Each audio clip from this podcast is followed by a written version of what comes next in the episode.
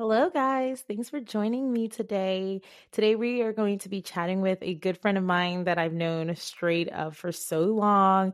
We're going to be talking about something that I feel like we honestly need a little bit more advice on, and something that I've been healing from and I've been working on to be a better person. And I think many of us listening can probably gain some insight from this great friend of mine. So, without further ado, let's get into it. I'm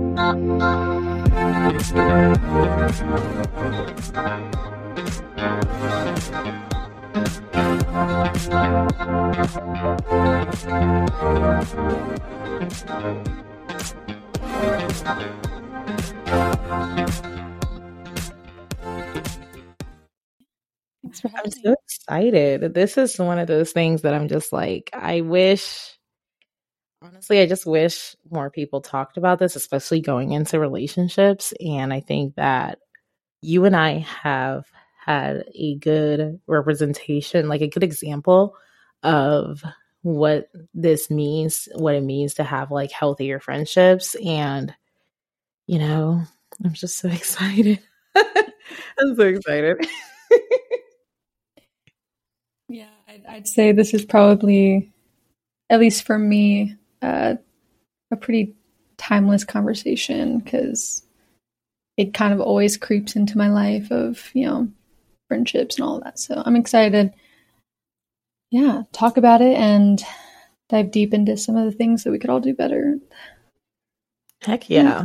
Honestly, let's give our friends some background um about us on like, you know, how long our friendship. Yeah. it's kind of yeah i would say it's probably a little unorthodox uh, the way we met and kind of um, how we've stayed in contact. I would say you're probably one of the friends that i've made that has surprised my expectations of you know what friendship is. And i don't know i don't i don't think that the beginning of our of our friendship was a an easy one per se but it seemed natural and the fact that we stayed in contact all these years and yeah i knew that you were special oh i love you i love you like you were that girl that like maybe this is the first time I'm honestly telling you. Like, I think when I first saw you, I thought I did not think we were going to be friends because I am um, okay. This is coming out of like this is so interesting. no, honesty. Let's go. when I first saw you, I thought, okay, I thought you were so pretty because you know, like to me, you're like the blonde bombshell kind of look. Mm-hmm. And I was like, oh, she's so pretty. She's totally gonna like not want to be my friend because I was used to like girls like not wanting to be my friends. So Same. I was like, mm. same.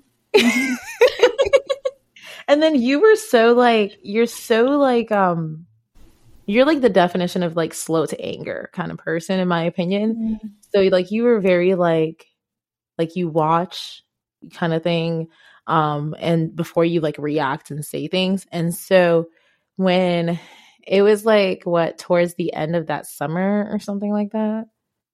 Yeah. i can't remember. But it was like towards the end of like y'all's time at the whack and you I think you you approached me. You actually like we had our first full on conversation. I have no idea what we had a conversation on, but I think that was it. Or maybe I'm missing a drunken night. I can't remember. I think we had a few drunken nights. I would say uh, that was definitely uh, the most I've ever gone out in my adult life. Same.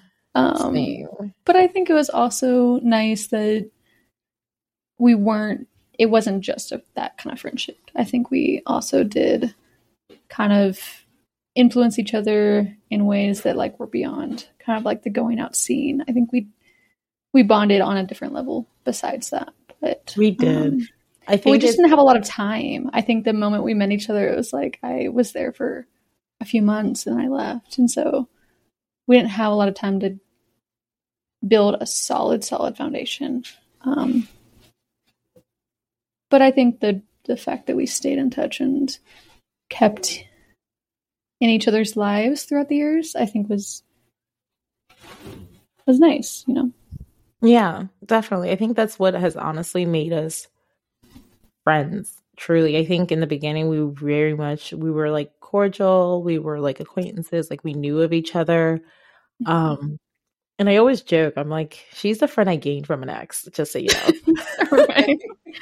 Well, also, and it is a testament because, like, we didn't have to stay friends. And I no, think we really didn't. We, there's certain friends in my life that I'm like, yeah, I could probably see that being like a long term friendship, but there's so much convenience to it that there's not a whole lot of active effort to stay friends. Whereas, like, I feel like with you, it's always an active effort. Like, I don't think there's any convenience in our relationship.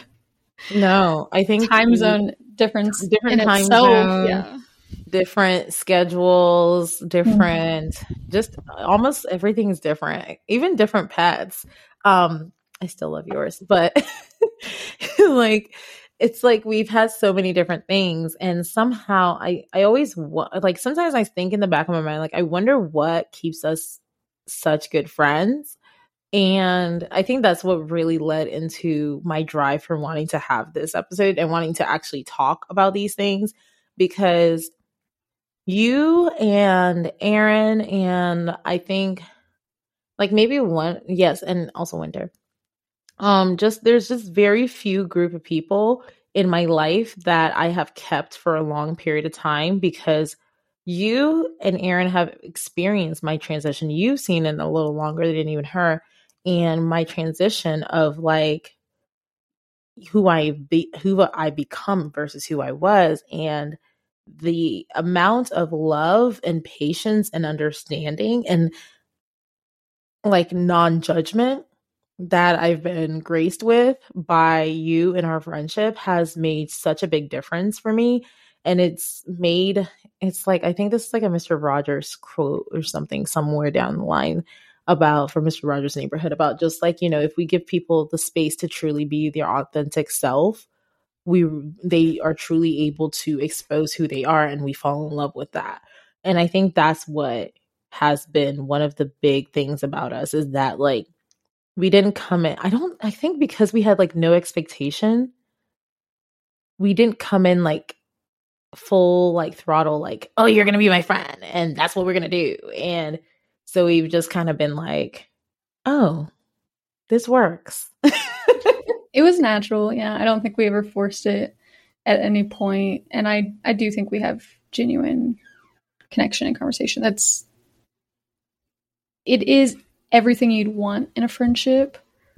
Um, but yeah, I agree. I don't think there was too much expectation of what it would turn into, especially with the distance and everything. But yeah, it's a blessing in disguise, or maybe not in disguise, but just a blessing in general to have stayed definitely connected. So, definitely. And I feel like we have, like, I totally agree with you. I feel like we have, because I guess it's almost kind of like I, I want to kind of like go down memory lane a little bit.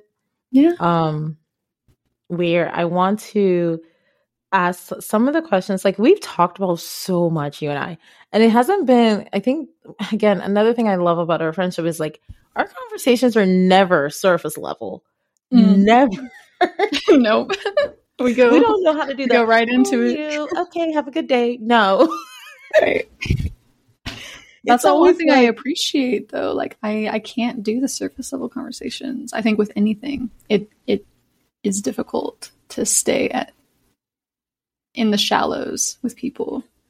Mm-hmm. I respect that we can't get to that point. It almost seems like if I, you know, I said this, it was like, it was actually during the time when I first met you. And I, it was around the time that I was letting go of some other friendships. And I said to them that I didn't want to go to bars anymore and just do that and that's how we would h- hang out like with those people. And i was just like this is not this isn't working for me.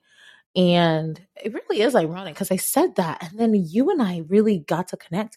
Okay so and i would go out into the dc you know spending like tons of money with uber drinks even in dc if you're not even buying your own drinks you're spending like at least a hundred. Like mm-hmm. it's crazy. And so I remember I was like, financially, this doesn't make sense. And then how am I bonding with my friends when the only time we hang out is of us at a bar yelling at each other and being sloppy drunk? And I didn't want to do that. And so I remember it just didn't sit well with them. But I do, I mean, you and I have hung out and you've seen me go out and I mean, do we want to tell the audience what happened in Denver?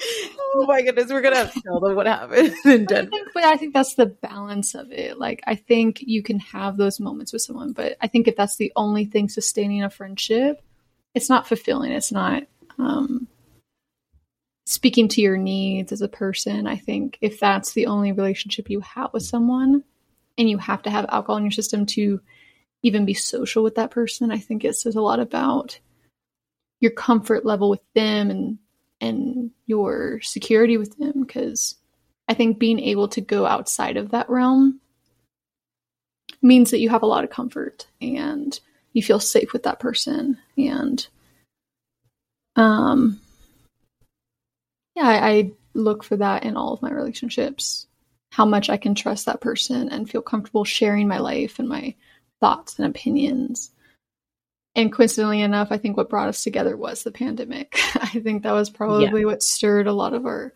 conversations and just yeah. in general, I think we bonded a lot through through that and yeah.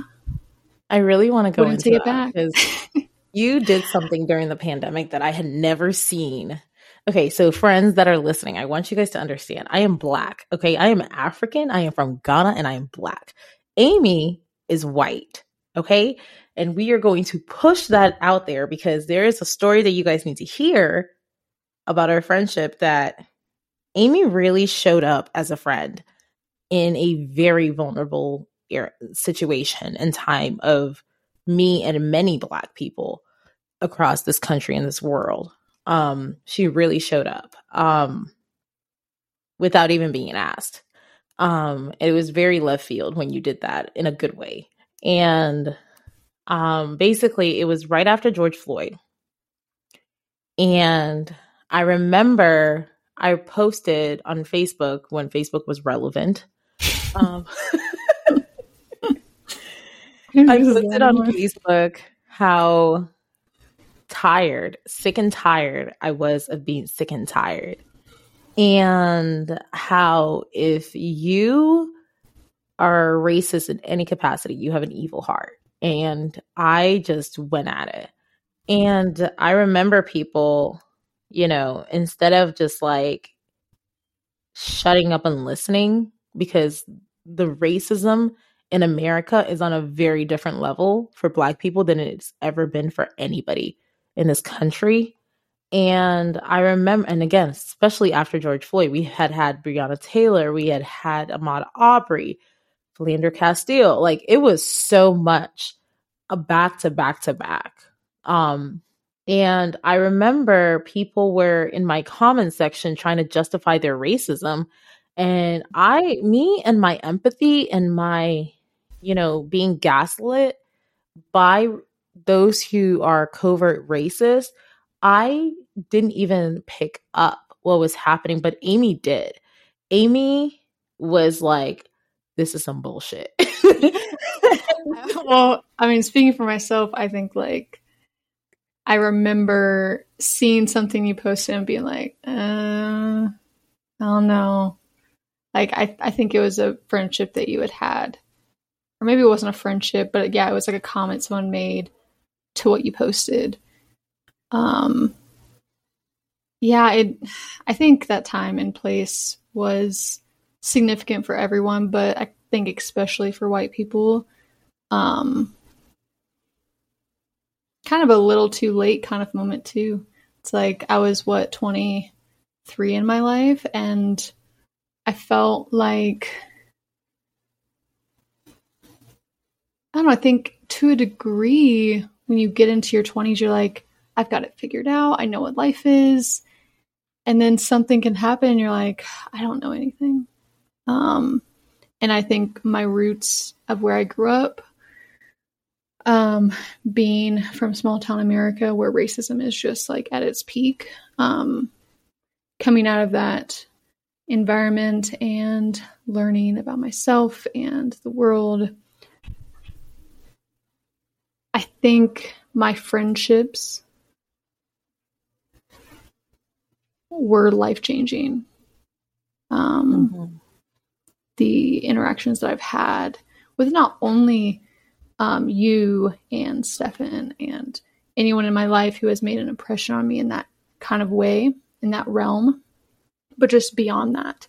I think being vulnerable, like you said, being able to have conversations that are hard, especially when you feel like you could have judgment. Like going into that conversation with you, I was like, I think my fear in life is to is to be uh, assumed surface level. I didn't want it to feel surface level to you. I wanted you to feel how genuine I felt about it. Um, but you know that that isn't a given. And I think you could have taken that conversation and been like, mm, she just wants, uh, I don't know, her her time to like I didn't want shine. like you were like that racist friend, like right. Yeah. But I I think you did hear me. I think you did sense my genuine um heart about it, did. and I felt like you were that. It's really interesting. Um, there's an episode in the Proud Family. Actually, it's like one of my favorite shows, and it's like pre Proud Family, not like the old Proud Family, not the newest one. And it's like um at that time you know the proud family and currently still is very like barrier breaking. And it was an episode where penny the main character black girl um she had woken up from a like a she like basically like went into a dream. And it was like 1960s all over again for her. Um and where people were still segregated and so well is uh in, like basically desegregation was like happening and like um like little rock kind of time. And she basically at that time she had a friend who was white redhead um in real life but in her dream because of the era that she was in that friend of hers could not hang out with penny anymore because penny was black and the girl was white. And you know, Penny would being as loudmouth as she was was like talking about like how wrong it is to, you know, to not hang out with people just because of the color of their skin, how wrong it is to not have friends because of the color of their skin and all these different things. And um I remember a scene where Penny needed help or something like that and Zoe, the white friend, ended up kind of having to like step it up, get away from the what are they going to think? What are they going to say, you know, of me hanging out with these black kids? And instead she decided to take action. And I think the the message that you sent me in um the Facebook Messenger, I read that in that video that I posted because I saw what you did as and that's why I say like I feel like that's like one of the pinnacle moments when I realized you were truly my friend was and not just like, you know, we were like, you know, the friend that, oh, that's my friend kind of thing. Um you it looked it very much felt like I felt like I was this bullied kid on the playground. And I had been bullied by everybody and I was alone in this hurt. And I felt like this person finally saw this person who has a voice, who can speak up, who people will listen to, saw what I was going through and spoke up on my behalf. And that's what actually encouraged me to do that video, standing up for myself. Um, because I saw how, even in your eyes, this was wrong. And sometimes, and that's definitely something def- that I, that's way deeper is like, people don't realize just like the impact of racism. And it's so much that as a black woman, I am still unpacking. Mm-hmm. Um, I'm coming from a country that my skin tone is a blessing.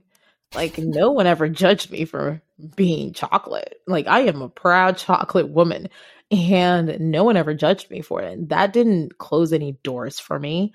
And now being here, well, I've been here for so long. Um seeing that and witnessing that and really making sense of that. And then also not only is it the culture clash, not only is the, you know, having to learn English as American English is like my fifth language and all these different things, but also realizing and really holding true in my heart the years of pain of racism, of abuse, and then being gaslit that, oh no, you don't get to speak up about your pain because it's not that bad.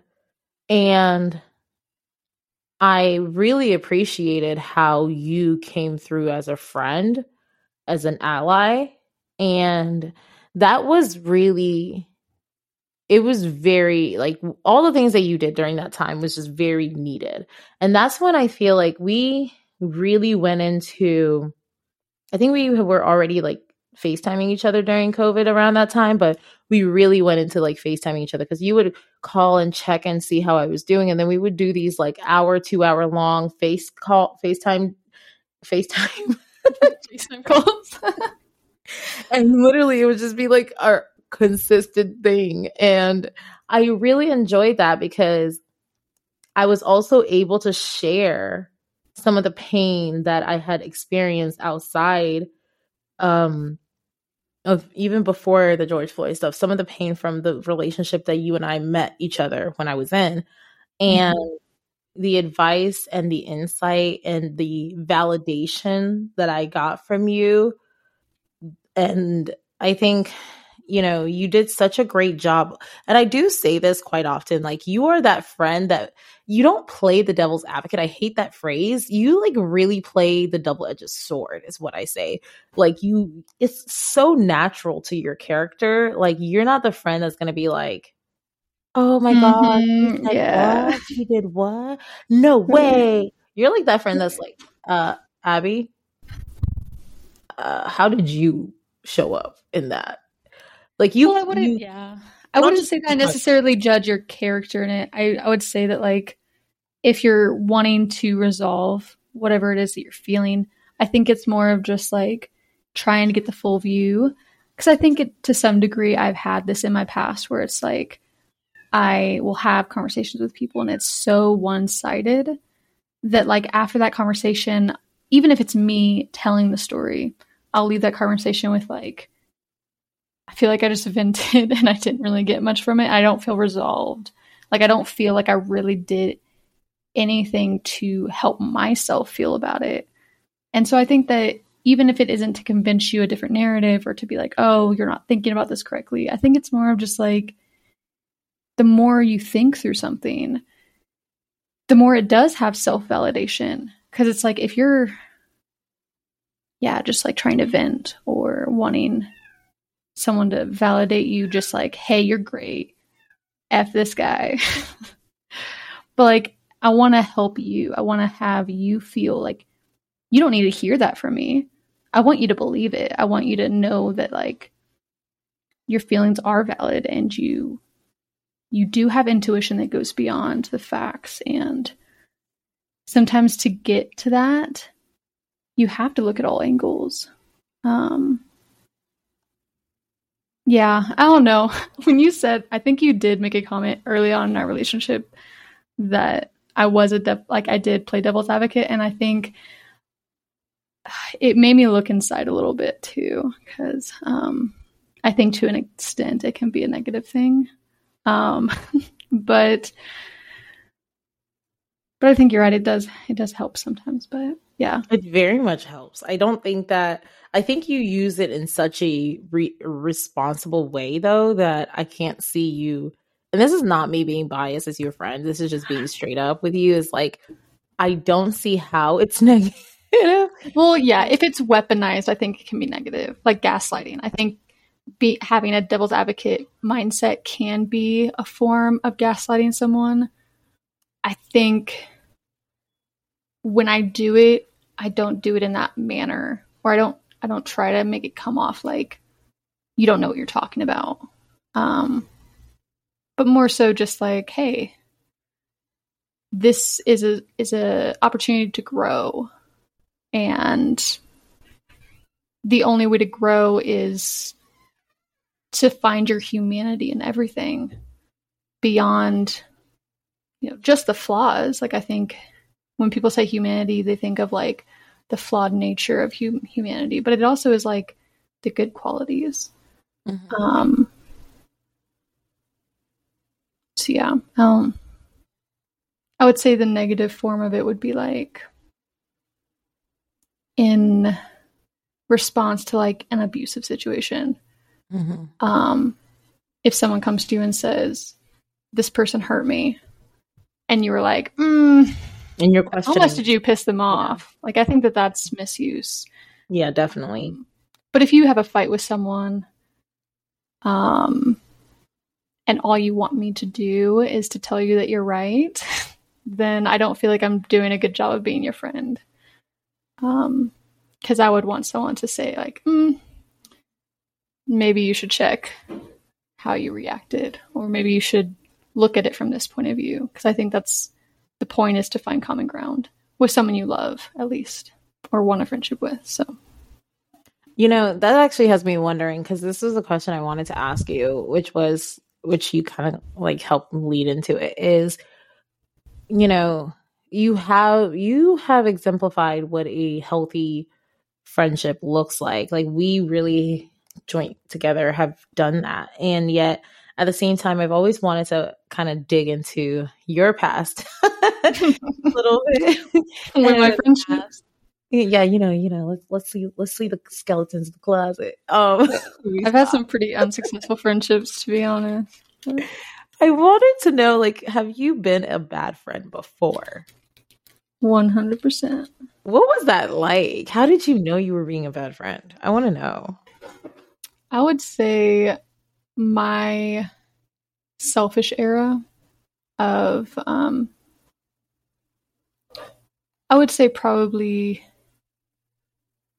it was shortly after a breakup um which you you were aware of I think when we met. It was kind of during that time in my life, but I kind of had this like um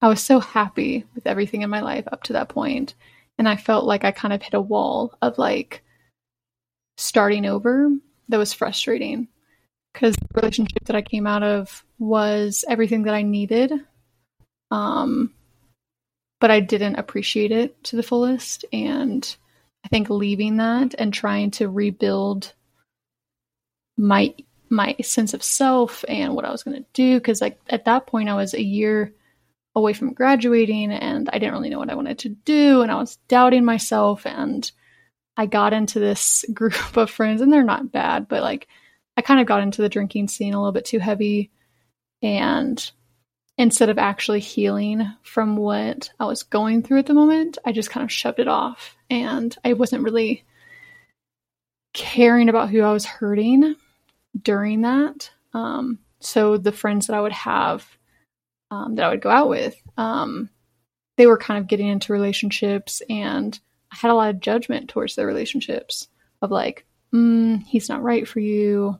I don't think you should get into this. Like I was so negative um, towards them being in relationships that I think it pushed us away.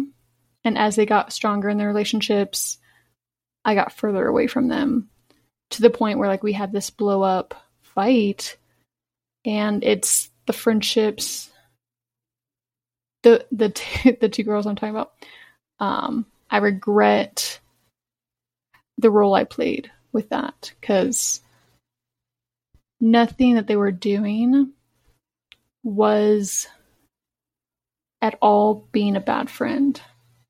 Um, I think in a way they were trying to hold me accountable for something that I wasn't ready to see. Um, and it's like anything. It's like whenever your ego gets bruised, you just kind of you lash out and you're like, "No, I'm not the problem. You're the problem. Why are you going to me?" Like um because I saw their relationships as this like surface level, not going to go anywhere thing, which was kind of a projection of how I felt most of the relationships I had at the time were going. Um, having doubt in in those myself were kind of shoved to them, which was unfair. Um, I think it wasn't until I lost those that that I started to appreciate the ones that came after, which kind of sucks. like I I don't feel like I've ever felt the need to reach out to them. I don't think that they would hear it even if I did. But yeah. I've been selfish. I've done some some not great things. Um, but I would say I've changed a lot as a person. Um, I've changed how I show up for people. My capacity to forgive has become like almost a default. Um, but yeah. I think you really much hit the nail on the head too. Is like, you know, there's always that one or two or three couple friendships where we really f- is what occurs um where we really just dropped the ball like we mm-hmm. we did not treat that person the way that they ought to have been treated and i also think about that phrase like you have like learning to be okay with being a villain in someone else's story mm-hmm. um because i do agree with you. There I've had a friendship where only one honestly that I look back at that I was like yeah, I sucked as a friend. but how do you come yeah. back from that? Cuz like I don't it's like exes, you know? Like I think to a degree, I don't think I would ever reach out to an ex and be like, I am so sorry. I treated you terribly. Like I think to some degree you kind of have to just let it go. Mm-hmm. And notice the motive for why you would do that because I think what's kept me from reaching out to those girls is I have I have probably hurt them to a point where like I don't know if it would be restorative to reach out. I think it would just rehash old wounds. And I'm not mm. trying to do that. I'm not trying to like make them forgive me or cuz like the motive behind reaching out to someone is like you want to get closure on it but realizing that the closure is really just from you. They yeah. might have very well moved on. And they probably, like, because I wasn't um, the best of friends, they probably haven't really thought about that friendship all that much. Um, so for me, it would be more meaningful to me to hear them say, oh, like, that's fine, I forgive you. That would be the motive. Um, but I don't know if they want that. And they may not want it. Um, and I don't know. I'm a little unresolved about it. I've I've contemplated doing it, but I just like like the exes scenario. It's like I don't know if I necessarily want to make them relive that. Yeah. Um, and make them feel guilty that I'm like this changed person, you know. yeah. And I think sometimes yeah. it's for like the fact of like, you know, I as you were saying that I was thinking like sometimes like it may be because I want to them to know that I am remorseful for what mm-hmm. I did. Um, but the thing is I still hear kind of like you, my mom, my therapist saying in my head, like, well, if you are remorseful for it, why do you need to put a megaphone to it? Right. Right. And I think that is because I want them to know. But the thing is that that's like, I hear you in that part saying more like, oh, that's a control thing then, Abby. Mm-hmm. You want them to feel better about you. Exactly. And that's recognizing, like, you know, at the end of the day, like, you know, can I sleep with myself at night? Right. Mm-hmm. Knowing, like, hey, I am sorry for what I did and how I sucked, but it's not really, and this is one of those things that's like, you have to kind of use discernment for is like sometimes it's not really you. sometimes it's just a matter of learning like it's not how many times you fell and you sucked as a person, like how many times like basically you dropped the ball, but just like how do you get better next time? Mm-hmm. How do you get better moving forward? And that's in how you treat friends. And I do think that taking accountability, like I feel like taking accountability for how we treated people in the past when we did not value the relationships the way we ought to have or value the person the way we ought, we could have um that accountability i think has played a big part in how we are friends now and how we treat each other now and how we treat our other friends now too yeah and i think we all grow into different people in different stages of our lives. So, like, I think back to some high school friendships.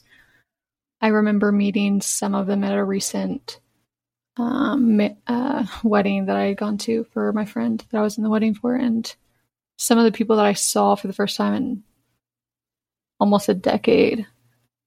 It's like I had to reintroduce myself because I'm I'm not all that similar to how I was in high school, and I'm definitely not that similar to how I was when I had those friendships. Um, yeah, I don't. I think you're right. Um, you do show up differently in in your current life that you live. You show up differently based on the lessons you learn, and that goes from relationships to family. You're constantly learning about yourself and what you need to do better um, that I don't know if it's necessary. Uh, do you? Sorry, tangent. Do you watch Marvel? Huh, do I watch Marvel? do you just finished watching Doctor Strange? Okay. do you remember? that was the last is... thing I really needed to catch up on because WandaVision. Right. I, was, I was like, I'm not really into this WandaVision thing. I still got issues with WandaVision, uh, but I was like, I have to watch it so I can understand Doctor Strange. So whatever. Well, what's interesting, and I'm not like a super nerd about it. Like I would say I'm like I'm halfway there. Like I I know things, but I'm not like a I don't know everything about Marvel. But the Winter Soldier is something that I think about when when you've hurt someone and you're trying to make mm. amends because when he went through his book of all the people that he needed to apologize to for him that was to close that chapter in his life um but I remember seeing it was like the old man who he had he had killed his son. Oh my gosh, yeah. And just the hurt in his eyes. And and I think he realized in that moment that like even though I needed that, I don't know if that made his life better. Mm-hmm. Um, knowing that he did that. Um, and I think you could probably argue both that it was important, but I guess in my mind, it's like, is getting closure beneficial to both parties? Because mm. um, I think it is very much a fundamental fundamental belief that I think some things need to stay settled. Um, like say,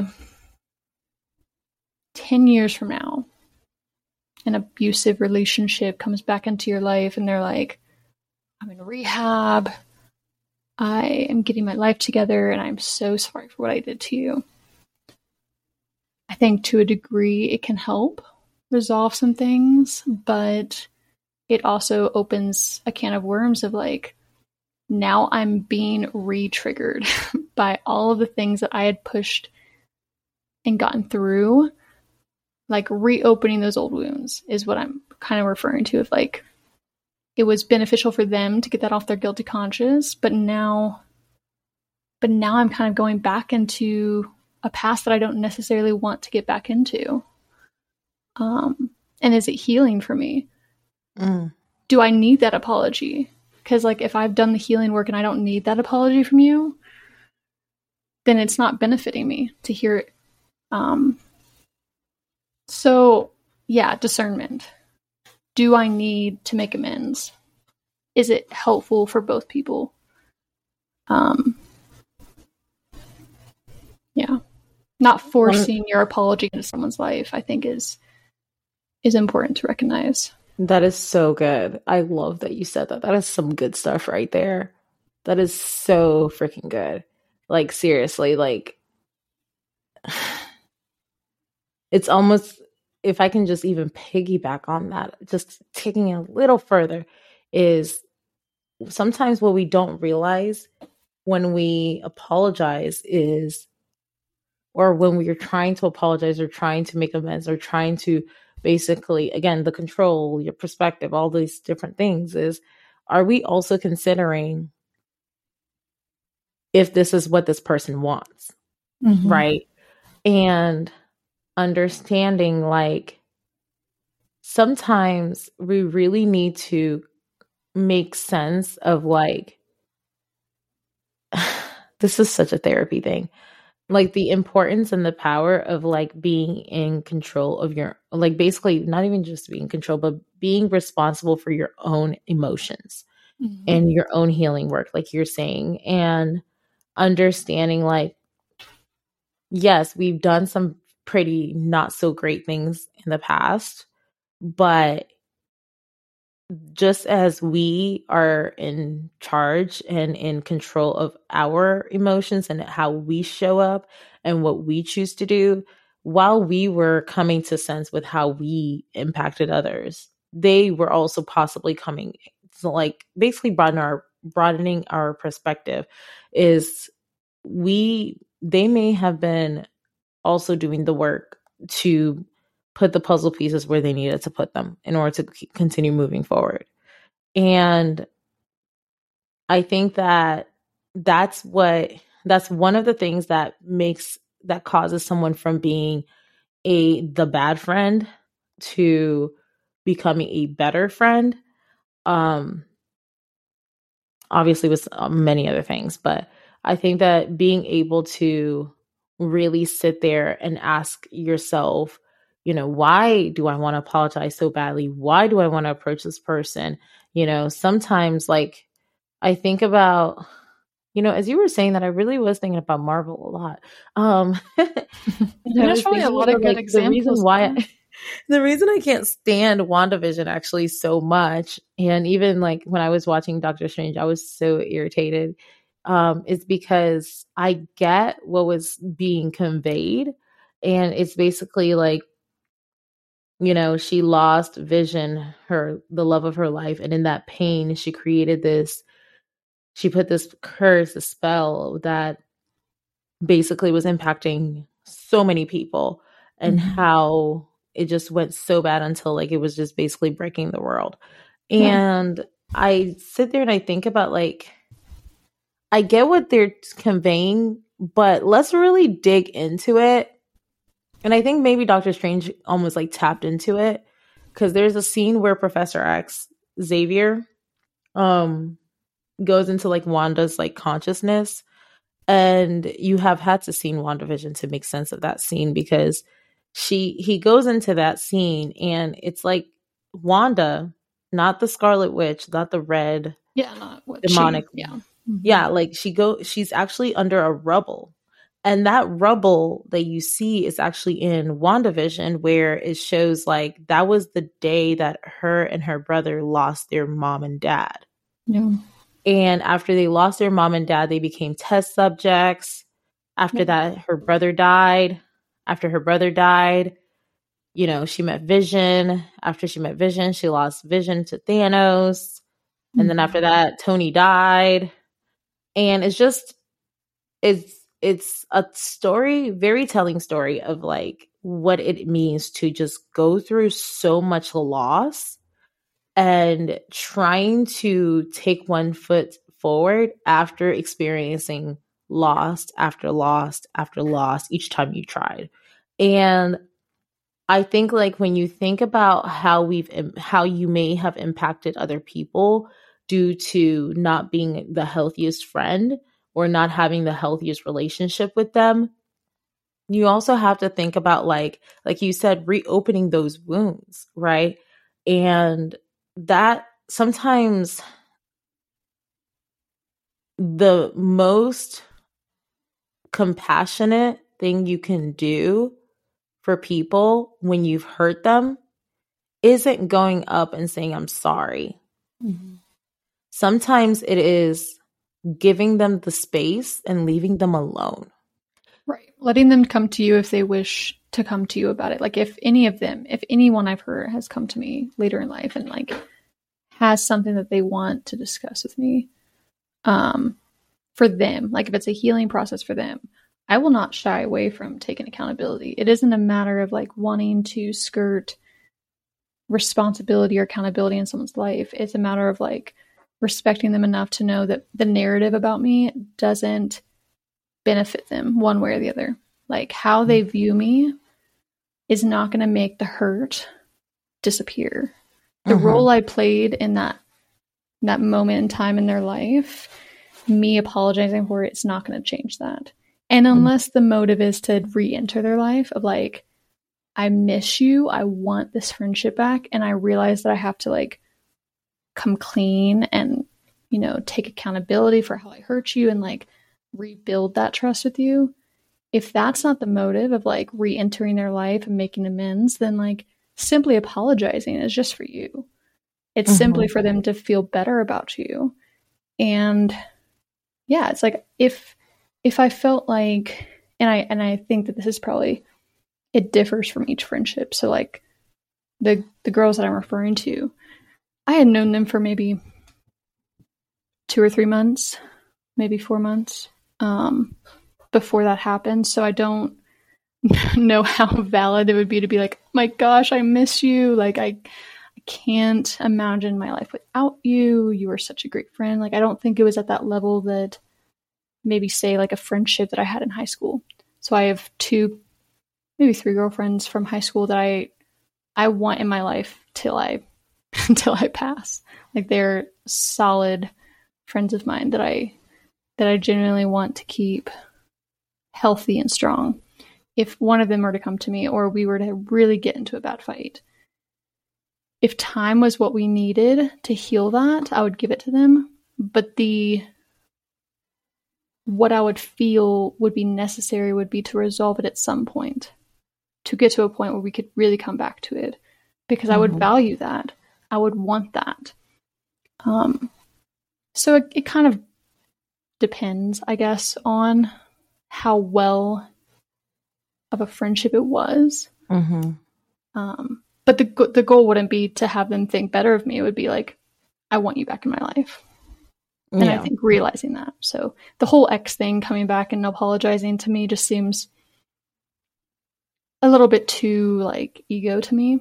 Yeah, um, big time. I'm like, mm, do you want me back? Because like, why does it matter how I view you? Um, you don't yeah. need to apologize for me. I've already that that's already a closed chapter kind of thing. So friendships exactly. are a little different, but yeah, to a degree, it's it kind of has to be treated the same way. Like, what is your mm-hmm. motive? Why do you want back in my life? Um, do you want back in my life, or do you just want me to think of you as a better person? And yeah the, Wanda thing's interesting though too, because like I think you can realize someone's humanity and and why they hurt people. Mm-hmm. Um, and I think sometimes with friendships, we do give allowances a lot. Like I could see like good college friends or high school friends of mine, if they were, if either of us were to really hurt each other, I think we know each other at such a fundamental level that I think we could understand why we hurt each other. Mm-hmm. Um, so I think some understanding can go a long way um, of like knowing a person and why they do things, mm-hmm. getting insight, and not necessarily going into their brain or their psyche, but like knowing them enough to know that it, it's coming from something different or a different place. Um, it doesn't mean that you still shouldn't apologize for it. Yeah. Um, not rationalizing that, why you hurt someone. Yeah. There's um as you're saying this, I'm thinking I'm recalling a friend the that one friendship that I would be like, yeah, I sucked at this friend. Um if I think every other friendship I was like, no, I I you know, regardless of how it went, like, yeah, if I hurt you, I'm sorry, but besides that, mm, I wouldn't repeat. I would not change how I it played out. Um I think that sorry about that. oh my gosh, the phone was on D and D. Goodness, looks like some people still got through. Um, but I feel like that one friendship that I'm like, yeah, I kind of dropped the ball on. I don't think that I could still be where, respectfully, I don't think that I would still be where I am in life had I kept that friendship. I think it definitely did need to dissolve, um, at least at that time. And I think that looking back at it, I think that it was ultimately like like you said so we give so much allowances right i think i saw too much of that and i think that when i look back at it the part that i feel like i was dropped the ball as a friend was because i left that friendship like i left it i was just like i'm not coming back anymore i can't do this and i didn't really mm-hmm. communicate that very well um i don't think i even communicate i can't remember if i did or didn't so you like um, ghosted her? You're like, eh. I don't think I ghosted her, but I definitely think I didn't go deep into why because I had I had reached an era where I was like realizing like when you have a conversation a couple times with someone after like for me if I if it's the same thing after a bit, I'm not having the conversation with you because you have shown me a pattern that you can't handle. Like you can't do That's it. interesting what's interesting about that is no, no, I hear you. Because after a while, you just get tired of having the same talk. Exactly. But one thing I think about is like, I've heard so many times in my life that like marriage is full of unresolved fights. Like, you know, like the thing where like people are like, oh, you'll you'll fight about the same thing until you die. like, yeah, because it to a degree it is true. I think there are some things that are just unresolved, but the thing that makes it healthy, you know, is that you, you keep talking about it, even if it's not resolved, that you're still open and honest and able to talk about it. Maybe not to come to a resolution, but just to keep hearing each other. Um, and to have sympathy for them and to realize that, like, even though I think I'm right, you're still valid in how you feel about it. Even if it doesn't mean that we come to the same mind about it. But, like, with friends, I'm trying to think of like like it's not like a let bygones be bygones kind of thing, but it's like we don't have to see eye to eye about everything for me to respect you. That part like I can I can respect you as a friend and know that we're not gonna be the same way about everything. Um, but how much do you respect me as a person to like not drill me about it? That part. Because if you're if you're only fighting me to change my mind, um, or you want me to adapt to how you want things done, then it's just kind of that's it for me. Like I don't want to feel judged or like if I don't do something that like you don't still find me um, as your friend. Um, and obviously there's subjects like we've talked about in the beginning that that are definitely like a make or break it. Um, I Let's think the. I actually do want to talk about that. Like, what are some of the things that like since be- becoming a better friend, or at least cult- learning to cultivate better friendships, that you've learned to like kind of like like what has made me leave friendships? What has made you leave friendships? Like, what are things that you've come to realize you don't want or can't or sh- basically like you like it's so funny you said this again before we started recording about like just like it's very difficult for me to have friends like it's very difficult for people to be friends with me because when they don't practice boundaries and mm-hmm. um i guess my question for you is like what is something that you know you have come to realize like you cannot be friends with this person and have a healthy relationship with this healthy friendship with this person because of xyz um like for me which you know um i'll give an example to begin. For me one mine is gossiping. Mm-hmm. like i actually gonna be mine. Well one of mine can't deal with cattiness. like I can't do it. Like you know, you you we, we do this thing where it's like we'll come and we'll have like our like you know, true heart to heart, like I need guidance and accountability moment.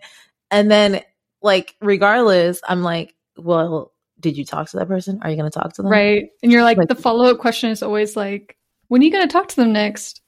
exactly. Like, I don't want to hear you talking smack about somebody if you ain't going to talk to them. Don't come talk to right. me. Like, if they, and one, if the person's not here to defend themselves, I don't want to hear right. about it. you you're not going to defame anyone's character. Exactly. Exactly. Now, your turn. Keep going. So, I would, I would piggyback onto that. I would say there were definitely moments in high school. And I'll be honest, like a lot of the friendships that I've kept from high school were tested. I would say one of my good friends who, yeah, like I care about her till like it's no one's business. Like I love her to death. I didn't always get along with her. Like me and her butt heads so much. Um and I think it was because we weren't ever willing to be dishonest with each other. Like if we had a problem with each other, we said it. Like we were never shy about our feelings. Um or like wanting to just save face. Like we were also really bad liars. Like we could tell on each other's faces when we weren't okay with each other and we weren't just one to like shove it under the rug. Um but I think that's what made us really strong is like I trusted what she said to me to my face. There were definitely girls that I was friendships that I had friendships with that I didn't have that trust. Like I I didn't necessarily think that how they presented themselves to me was genuine to who they were, what they thought.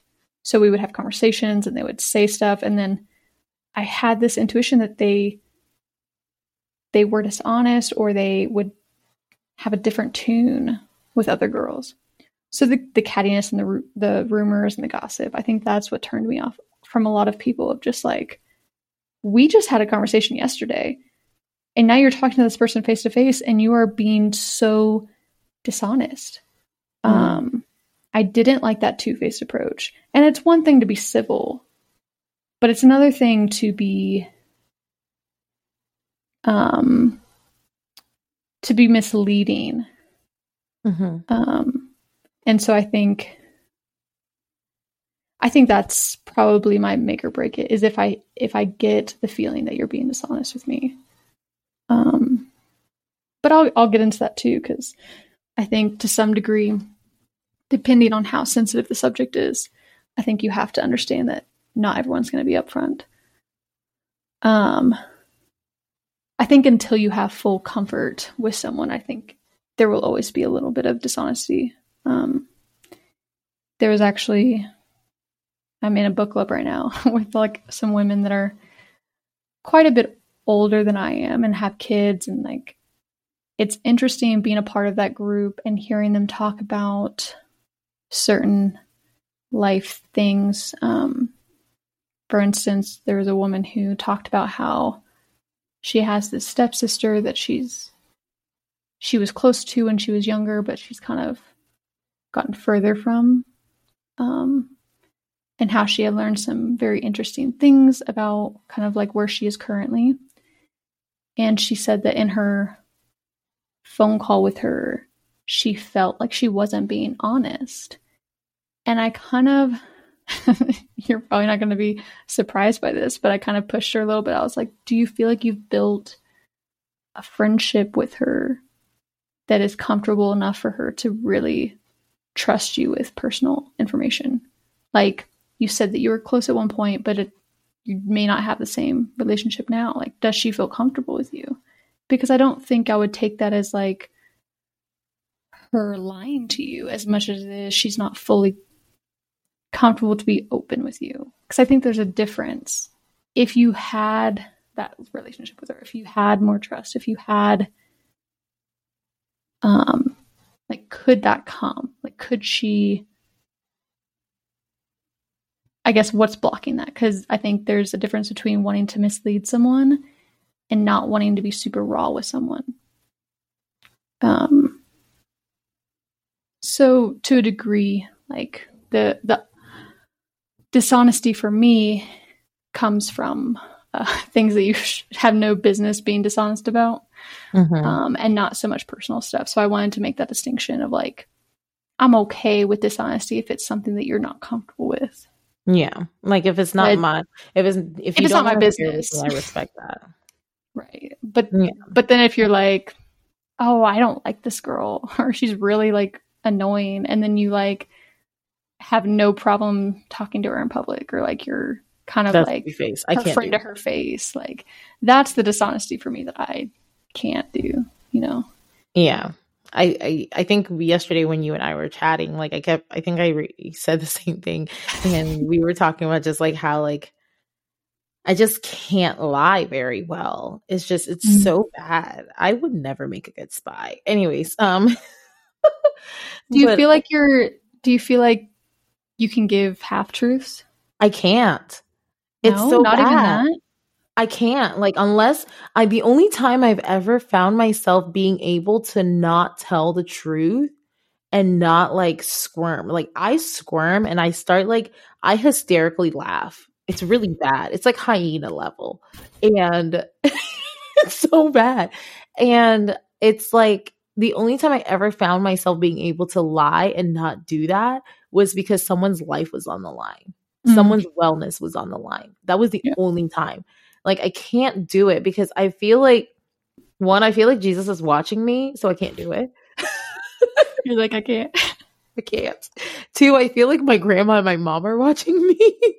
my mom, like, she's watching me from home, and my grandma from upstairs. Like, I'm just like, somebody's watching me. And then I also feel like I just can't do it. I, I don't know what it is, but I just can't. It's it drives me crazy to like I just can't. Do you feel like you trust easily? Definitely. Oh my gosh. I used to be told um by my work would you mom, go up to a stranger and like tell them your whole life story literally i was like told like abby you're too you're too easily trusting like you you're too trusting and i was like but i mean you know basically my motto back then was like oh you know i will trust you until you give me a reason not to and mm-hmm. now my motto is you don't get access to me until I realize like I discern that you get access to me.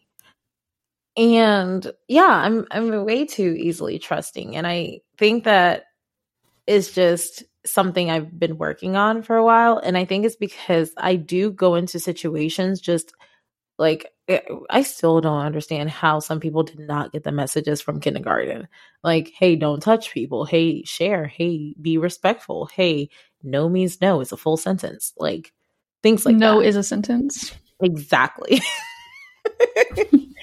And i think that I, it's like it's one of those things that's like i can't stand when people are two-faced. I can't stand when people aren't honest with themselves because these are things that i practice. And i i cannot stand when people and this is so fun and funny because this kind of goes back to our chat from yesterday is i cannot stand when people ask for accountability but then get afraid when it comes and they try to it's mm-hmm.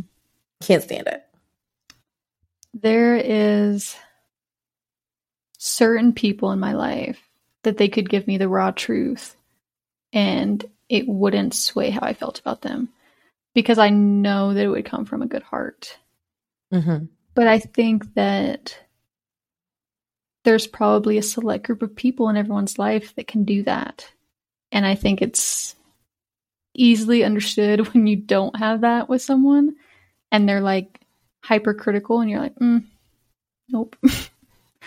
don't criticize me because it, it it hurts you a little bit. Yeah. Like I think to be held to the fire on anything that is sensitive to you is very difficult. Yeah. And there were a ton of things in my relationship that I'm in right now that in the beginning it it would hit me at such a low point that like it seemed like a personal attack mm-hmm. because it was so personal to me but i think looking back i'm like it made me such a better person mm-hmm. and it's something that's like so stupid like i i think about all of the things that and maybe you can like chime in too. It's like when something's so silly, you shouldn't get offended by it, but it comes from such a like deep place of like a wound from your childhood. I, yeah. I've talked to so many people about like coming from a home that wasn't all that clean, um, that was like borderline hoarder, Um, and stepping into this new environment where like I do care about my environment. I do care about my cleanliness and but when the topic of cleanliness comes up and it comes from like a I need to either do better or um, it is judged, it hits a child wound because I'm like, I don't want that. And I feel judged and I feel like anyone that comes from that environment understands that it is the one topic that will like kill you at your roots. Um, and oh I oh think God. that it's such a silly thing to be offended by, but it it is such a trigger. And and I think looking at it as that of like this is so silly for me to feel offended by that now you can learn why it does impact you. Do I find value in how clean I am? Do I hold such a value to it that, like, if I am not this clean person, am I not lovable? Because I think what you judge yourself by is what you're most sensitive to other judgment. Yeah. Like, are you socially awkward? Do you feel like you make an ass of yourself in social settings sometimes or like do you feel really vulnerable when you're around big groups and is that sensitive to you when your partner tells you things that you could do better in those situations i remember being called out for um interrupting and i know i still do it and i'm working on it but that was sensitive to me because i've always been socially um insecure mm-hmm. and i think it it does hit such a wound that I'm like, mm, like oh my gosh, Amy. Can't. Oh my gosh, never shut up. but those are the things that I'm like, with you, our chats, never shut up. it's important to know, like, yeah, that those things are okay. Like, people yeah. can bring those to your attention, and it doesn't mean, um, it's not coming from a place of like they want to hurt you it's coming from a place of like they want to make you better. Um, yeah. No, I totally get it. I think there's been a couple what times. What were we even talking chat. about? I feel like we just. this is literally how our co- regular conversations are. We're talking about like the things that like we find. you say right before that? Yes. I was. I forget. I don't even know. I don't even know. I can't remember. but I was like you actually had reminded me about the different times when you and I were chatting about things and you know, I would get very defensive over the phone, not at you, but just about the situation. About like, I would be like, oh, you know, this took me so long to do. So I can't stand when people say, when people criticize this thing, one thing. And I think recently one of them was like, you know, me, um, about the whole accountability thing that, you know, how I talk about like how like my community during the time uh, some very painful times of my past were not people that held me accountable. They were not people that were speaking truth. They were not people that like they saw me and they saw situations going downhill but they didn't speak up about it. And you know how like the reason why in my friendships now moving forward I make sure that I tell people like I am very much going to tell you, like, you know, you can't be friends with me if you don't want to be held accountable. Um, I need to be held accountable. And that if you see a situation going south, speak up about it and how adamant I am. And when people criticize that, I feel like you're saying, I feel like I have to, for me, I feel like I have to like defend myself because it's something that as a kid, you know, I didn't like, you know, I wasn't quiet, but I didn't, I, well, I was quiet, but I, I, I what, I was a weird child. Um, I was, I was, I was only quiet because I didn't like certain people. So anybody who thought that I was quiet, I didn't, I just didn't like you. Didn't know you. right. Or they didn't know you. Yeah. Exactly. I only talked to the people I wanted to talk to. But speaking up for myself in my culture as a kid, you don't do that right? Um, you just don't do that. You let the adults speak. You you were to be seen, not even seen or heard, right? And until so, spoken to. Exactly, unless spoken to. And so now when now that I have built this confidence and this courage to finally speak up, to share my opinion, to share my voice, to share who I am, when people criticize that, I'm like, how dare you? Like, I just got my voice. Like Exactly. Please. Like you sit back down. You don't know how many mountains I had to climb to get here to be able to pick up this megaphone and actually speak up. And I think that when you are yeah you're really where how did we get to this topic um no but you were like you you hold personal you hold so much value in being honest and open and yeah. having your voice that when it is questioned you feel very personal to it and i can yeah. totally understand that yeah because you're like but this is a good thing i see it as a good thing and when someone sees it a little differently you're like hmm, it's wow. very much like a flag on the play for me. Like it's not a it's not a red flag, it's not a yellow flag, is I don't know if it's a white flag, but it's a flag on the play for me. Let's let's re-review it. exactly. It's like, mm, put a pin here. We're gonna probably look back at this.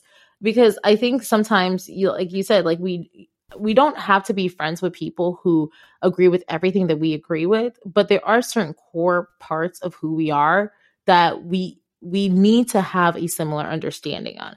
And that's like, you know, honesty, that's gossiping, that's, you know, speaking up for yourself, accountability, um, a great big one too respect right mm-hmm. respecting that person respecting their views respecting their morals like i'm a i'm a crazy like love me some bible jesus person and you know i love that you respect that and i love that we have a friendship where we don't have to be in each other's throat about religion and things like that um and that's something I very much value. Like, you know, I had a f- great, great friend in high school.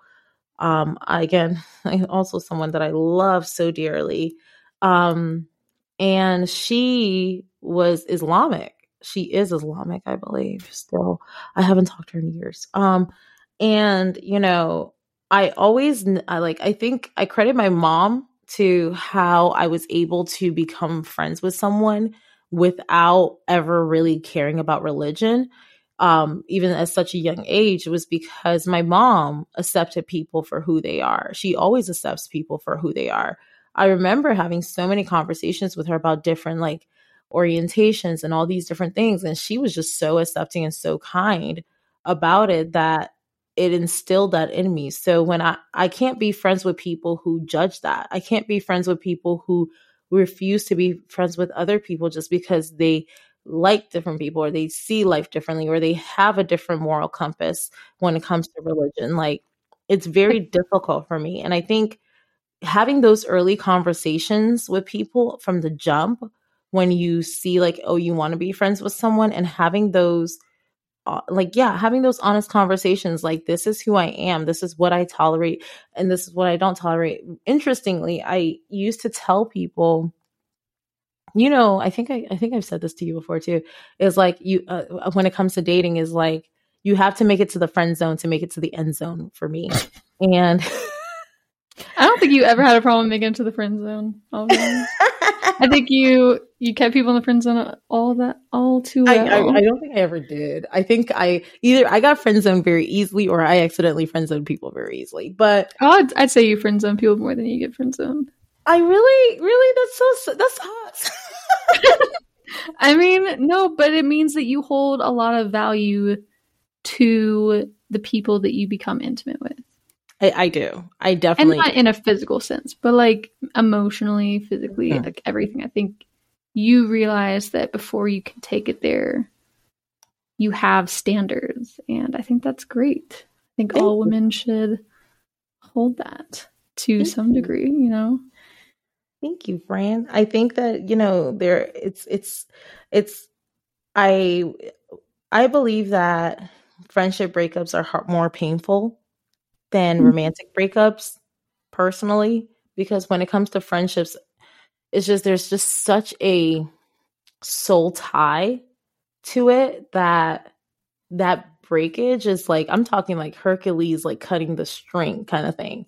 And it's very it's very powerful and for that I just I think that that's why when I first meet people and I get to know them and I decide I want to be their friend or that we um jointly decide we want to be friends, I start laying out who I am from the jump. Like I ain't going to tolerate this. This is my boundary. This is this. This is that. And I I do expect people to fall short cuz I do too. And we're, we're going to forget. That's like a whole new style of life that you never knew because that's someone else's life. And so I don't expect people to get it together right off the bat. But after some time, you better get that thing together. and it comes down to respect because if they hear that and you're vocal about that and they know all of these things mean a lot to you, if they respect any any part of you, they would they would do their best to accommodate for all of those things, especially if they're not deal breakers. Like I think that's where it's great to put those all out on the table to begin with because it's like mm-hmm. If it's not and a deal breaker, then why not? Why not know what pisses someone off or like all of these things? Because we don't unknowingly want to hurt someone. No. But no. if you're not able to vocalize what hurts you, you can't get on someone for doing it unknowingly. Like exactly. I remember the- you said like you don't want me. Sorry. No, go ahead. Go ahead, girl. I was gonna say I remember you telling me like don't call me after seven or like don't call me after eight. And like it was really a problem because we have time zone problems and like I was seriously not all that aware of like when I'd call you sometimes. But like I remember you saying that and I'm like, this is so great. Like it kind of like made me question whether you had ill feelings towards me calling you late, but like I've never had someone tell me that. I've never had a friend be like, I love you, but like if it's not an emergency, please don't. And I I'm to be honest like it because it was the first time someone had ever said that, it made me just see friendships in a whole new level of like there is someone on this other side that just how I have things that I want from them, they have things that they want from me and don't want from me. And being able to like like respect that when it comes to anything, it's just like it's huge to to acknowledge and not always under understand the reason why. Here's the other thing too is I'm the kind of person that someone could call me all hours of the day. I will pick up even if it's just for like the smallest thing. Like they could tell me like, "Oh my gosh, this girl like made my coffee and like she uh, like wasn't listening blah, blah blah." Like it could be the most insane thing. Like I will be happy to have a conversation with you cuz I that it's not a huge deal to me. Um unless it's something that I'm like in a I don't know, like a situation where I like, can't do that. But ever- I'm generally most available. But there's the thing is that like, so for me, I could have, like, after you said that, I could have taken the next couple hours and been like, well, why is that a big deal for her? And like, why does she care? Like, what if like I just really needed her? And like, oh my gosh, like I could have like gone into all of the things that like I saw about it, um, and been so focused on like how I feel about her boundary that like I'm failing to see that like this is something that she feels at least enough about to tell me, you know, it means something different to her. And it doesn't matter how I feel. I don't need to know her reason. Is that's good enough for me. You told me and regardless of how I feel about it, I respect it. That is one of my favorite things about you is that like you again another part of something we ha- we talked about yesterday is like the difference in my friendships especially my friendship with you is just uh, that just makes it so much healthier now these these times around is just it's like the fact that like you are someone that's already doing the inner work. You're already doing the healing work. You're already doing the pers- you know introspection parts. And because of that, I don't have to over explain to you. I don't have to correct you. I don't have to do anything but just share how I feel and respect you and love you. That's it. And it makes it takes off so much of the burden. Like, because we can set boundaries with each other and it's like, well, why? Well, why? We don't have to deal with that. It's just, oh, okay, got mm-hmm. it. And that's it. Now, because you said that, I am going to explain why I have those office hours. and it's I only like you've somewhat explained it to me at times, but yeah. It's yeah, it's mainly because I get super bad migraines when I don't get eight hours of sleep.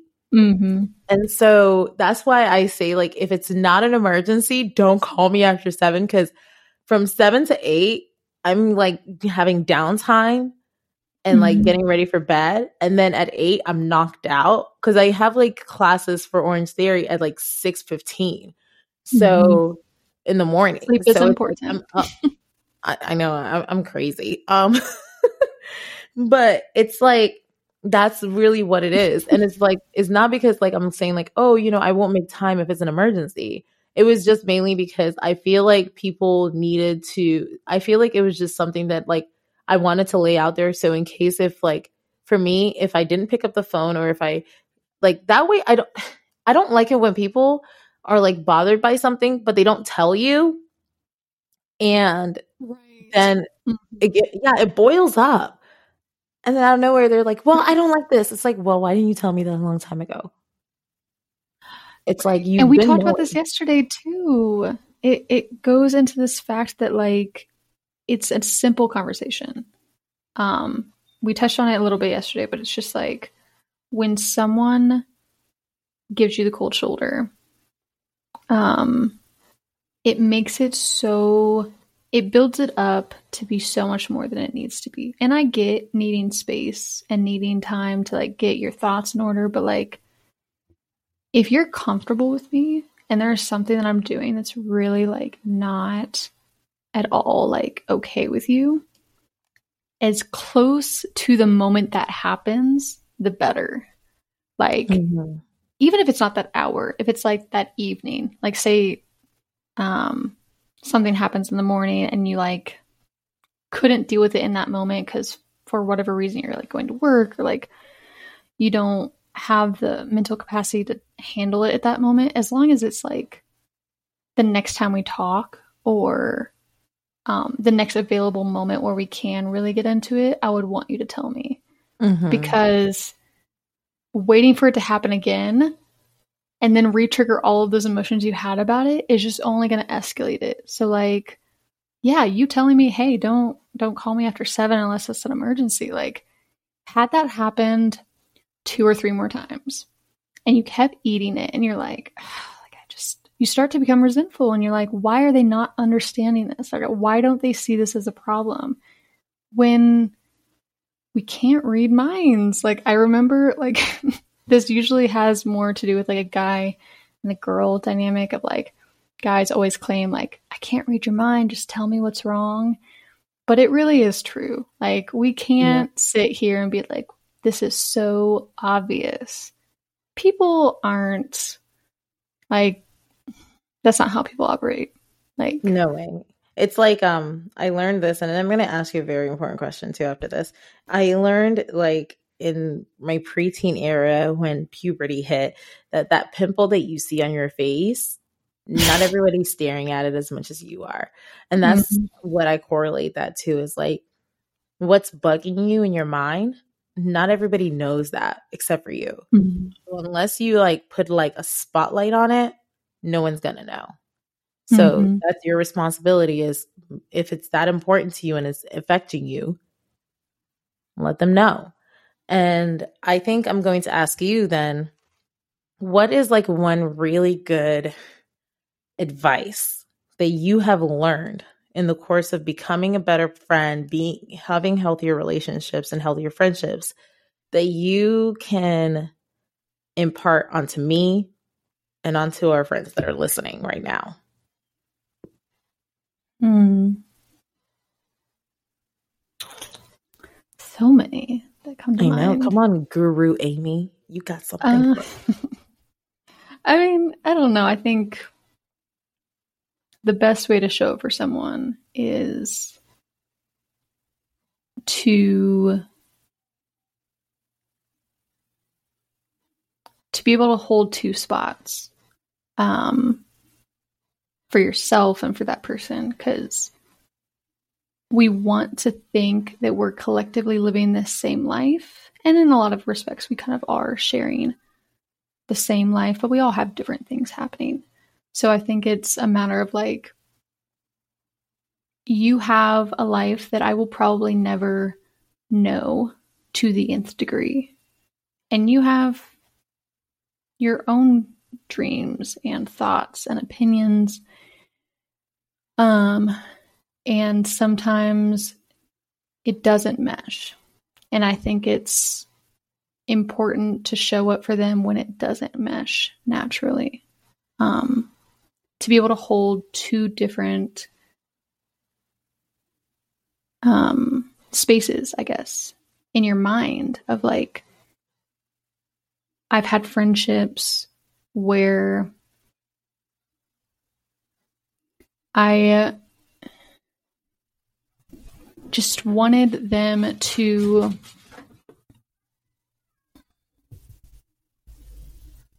I don't know. I guess this is becoming like a really long thing.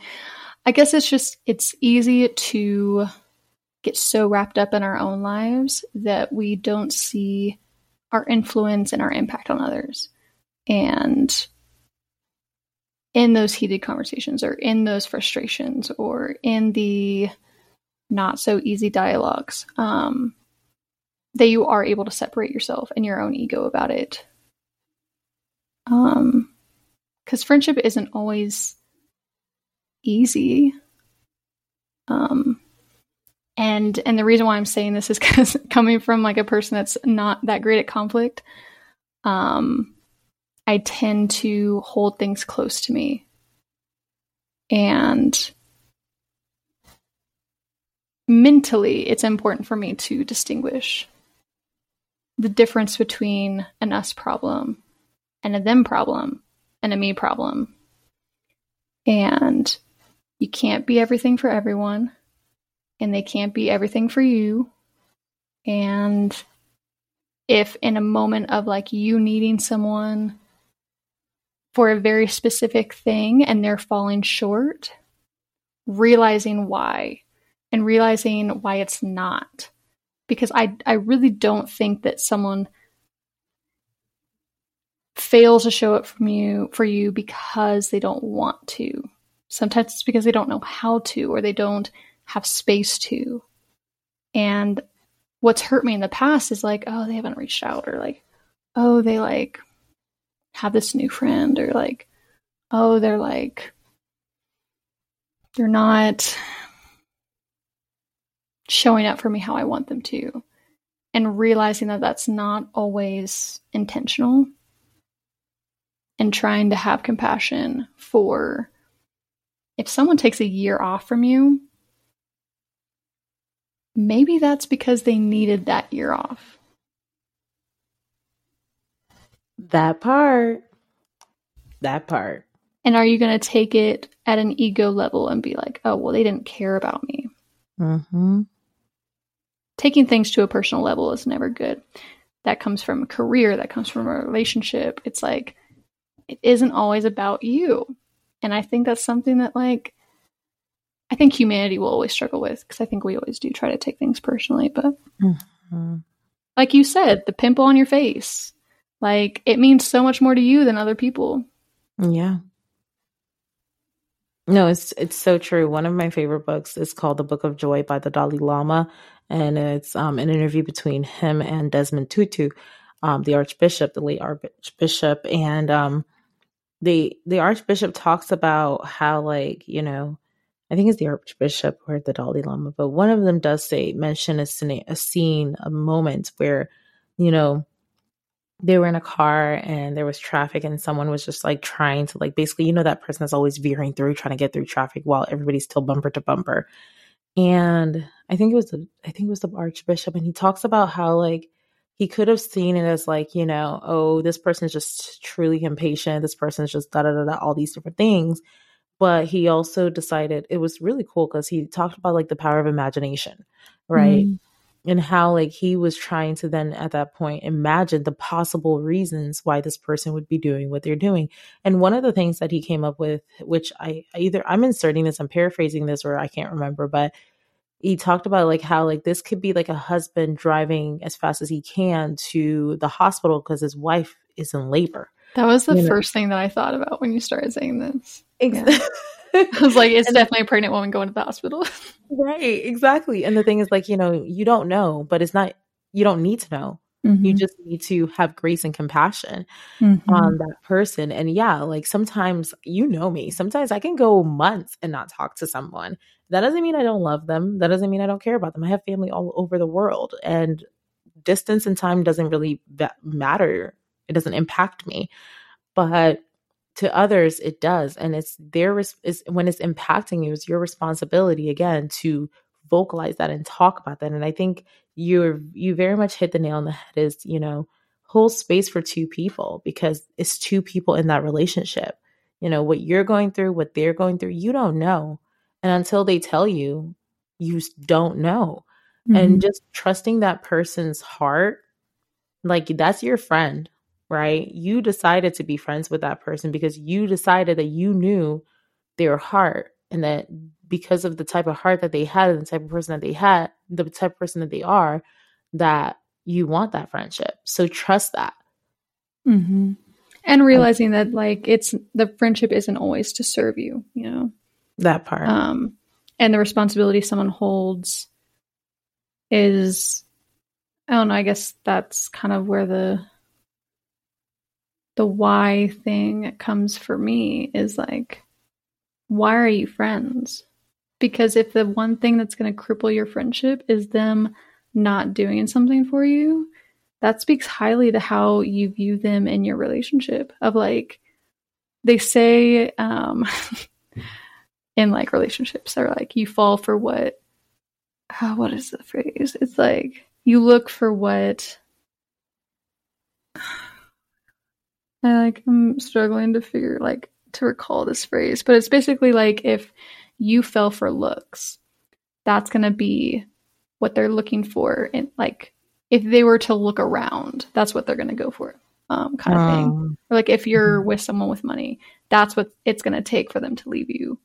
Um because in a lot of ways what you value in that friendship is what's going to kill that friendship for you. So, yeah. like, if you're only in it for money and they go broke, that's going to kill it for you. Yep. If you're only in it for looks and they lose their hair because of cancer, that's what's going to do it for you. Yeah. And like, it speaks highly to the person leaving the relationship um, of what they valued, mm-hmm. of why they're leaving the relationship. That's what they valued. And a lot of times it's a good thing. Like, I think about you, it's like if the thing that you value most is honesty, and that's why you leave a relationship, that makes so much sense. Yeah. You know, like, yeah. yeah that's so true. Because you know my stories. you know my stories better than anybody else. and you know, yeah, and uh, you know that's that's some good advice right there because sometimes it really does come down to it, right? Like when the boundaries have been set, when the standards have been set and the communicate and it's been communicated and both parties have said they understand. At that point, it's on both parties to uphold those things. And when you drop the ball a little too many times, don't be surprised when someone walks away. Mm-hmm. And that's their decision. It doesn't change you know who you are but that's their decision and you also have to come to terms with sometimes you can be the bad friend mm-hmm. right sometimes you aren't the best person in that relationship and sometimes you are going to be the villain because until you learn what healthy relationships look like until you're in your healing you're going to keep tripping on that mm-hmm. i really do i can't i can't um say word for word, but I do want to leave our friends with this one quote from Winnie the Pooh that we all know so much. And I think it's Piglet that actually said it. It's like if you want to if you want a friend, you have to be a good friend. Mm-hmm. And I think that's very much, you know, the truth right there. Yeah. Thank you great, so much. It's great. Great quote. We hope you enjoyed this chat. It was so much fun and all the different things that we are doing that we can honestly all get better at. But before I leave with you, please be mindful. Abigail Badu LLC, Insider, and all entities do not provide medical advice, diagnosis, or any treatments. Any information published on our website or by our brand is not intended to be a replacement for medical advice. Always consult with a qualified health professional or mental health professional with any questions or concerns you may have about your mental health. And as always, healing starts inside her.